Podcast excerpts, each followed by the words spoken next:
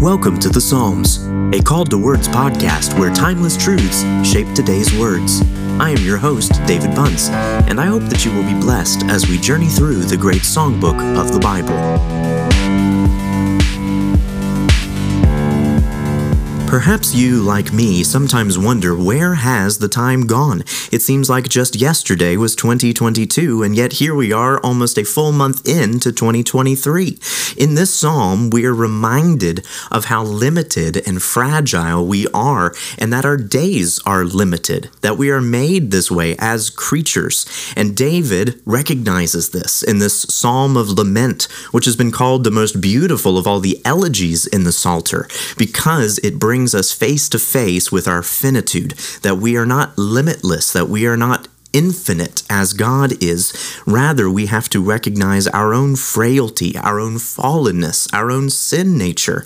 And the psalmist, as Spurgeon observes, is bowed down in the psalm with sickness and sorrow. He's burdened with unbelieving thoughts he resolves to stifle, lest any evil should come from their expression. But silence creates an insupportable grief, which at last demands utterance and obtains it in the prayer of verses 3 through 6, which is almost a complaint and a sigh for death, or at best, a very desponding picture of human life. Then in verses 7 through 17, the tone is more submissive, and the recognition of the divine hand more distinct. The cloud has evidently passed, and the mourner's heart is relieved. That's the goal of this psalm is to bring relief to the heart of David, which is troubled. Psalm 39. I said, I will guard my ways, that I may not sin with my tongue. I will guard my mouth with a muzzle, so long as the wicked are in my presence. I was mute and silent. I held my peace to no avail, and my distress grew worse. My heart became hot within me. As I mused, the fire burned. Then I spoke with my tongue, O Lord, make me know my end, and what is the measure of my days. Let me know how fleeting I am. Behold, you have made my days a few handbreadths, and my lifetime is as nothing before you. Surely all mankind stands as a mere breath. Surely a man goes about as a shadow. Surely for nothing they are in turmoil. Man heaps up wealth and does not know who will gather. And now, O Lord, for what do I wait? My hope is in you. Deliver me from all my transgressions. Do not make me the scorn of the fool. I am mute. I do not open my mouth, for it is you who have done it. Remove your stroke from me. I am spent by the hostility of your hand. When you discipline a man who, with rebukes for sin, you consume like a moth what is dear to him. Surely all mankind is a mere breath. Hear my prayer, O Lord, and give ear to my cry. Hold not your peace at my tears, for I am a sojourner with you, a guest like all my fathers. Look away from me that I may smile again before I depart and am no more. This look at human life and frailty is honest from the psalmist. He is declaring to us what it feels like in the throes of this uh, distress that he feels, both for his own iniquity, his sin, but he is also trying to keep from sin. This shows us the difficulty of silence. Sometimes it is right and holy and good to be silent. Thomas Brooks observes there's seven different kinds of silence. There's a stoical silence, a pol- politic silence, a foolish silence, a sullen silence, a forced silence, despairing silence, and a prudent, holy, gracious silence. Sometimes it is right that we should say nothing. We can think of Jesus standing before his accusers and being silent when they ask for him to defend himself. This was good and right. But then also, it's not always golden. In this psalm, David says he was mute and silent. He was doing this on account of the wicked, but then his heart became hot within him. He says, As I mused, the fire burned. This is meditation.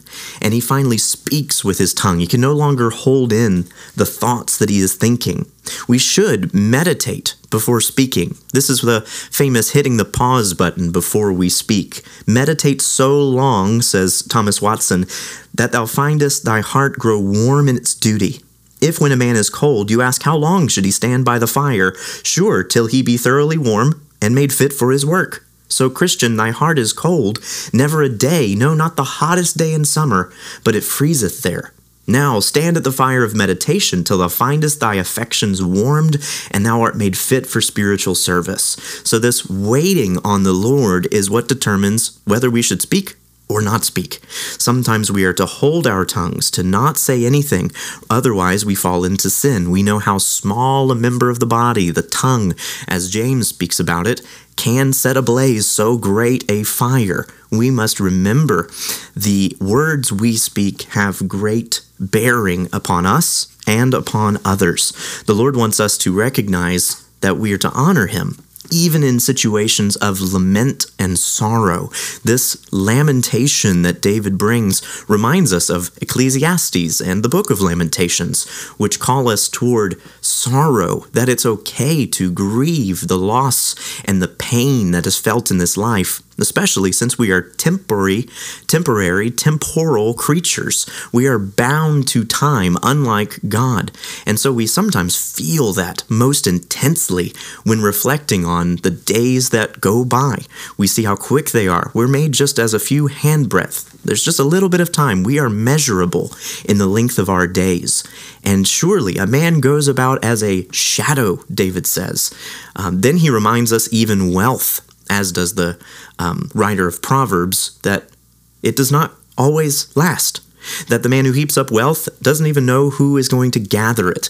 Uh, I've heard it said before that you don't see a hearse pulling a U haul. The things that we gather and accumulate in this life are not intended to be taken forever.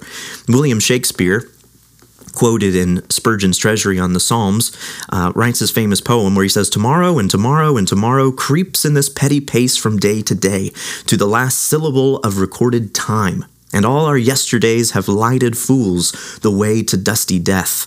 Out, out, brief candle. Life's but a walking shadow, a poor player that struts and frets his hour upon the stage, and then is heard no more. It is a tale told by an idiot, full of sound and fury, signifying nothing. This bleak outlook on life that Shakespeare brings is also realistic for life under the sun. And yet, humans are also created not only with the two items of dust and wind or breath, as God breathed into Adam the breath of life, we are also eternal beings, future oriented, that we will last forever and how do we experience that? Only through the life that Jesus Christ brings. But notice again in verses 4 through 6, this fragility of life that the psalmist draws us to, rather than making a complaint, uh, one commentator observes, the psalmist asks God to make him realize just how short and insubstantial his life is. He's not alone. Everyone is fragile, even those who from the outside look as though their lives are together. All the things that we experience point us to our instability, our temporary nature. And so, what do we do? Well, the psalmist gives us an answer. Verse 7 says, What do we do? For what do I wait? My hope is in you. Our lives are made up so much of waiting on the Lord and it's to be a waiting that trusts in Him. Even when His discipline is present, it's for our good. David asks for it to be removed, but he recognizes it was Him who has brought Himself into this state. And so finally, we hear in verses 12 through 13 this call to pray. Notice where David goes. He doesn't run away from God, but runs toward him. He sojourns with him. He's not a journeyer on his own, but he is sojourning with God. He's a guest like all of his fathers, continuing on this path of life that God has set out for him. And then in this final verse, he asks God to look away. He's not asking God to leave him alone, but he is asking God to take away this uh, discipline that is over him. He is feeling the wrath of the consequences of God's judgment. And he is asking for deliverance from that. Otherwise, it's too heavy. Sometimes the presence of God can be so strong in our lives that we can't even handle it. And at other times, we feel his absence even more severely.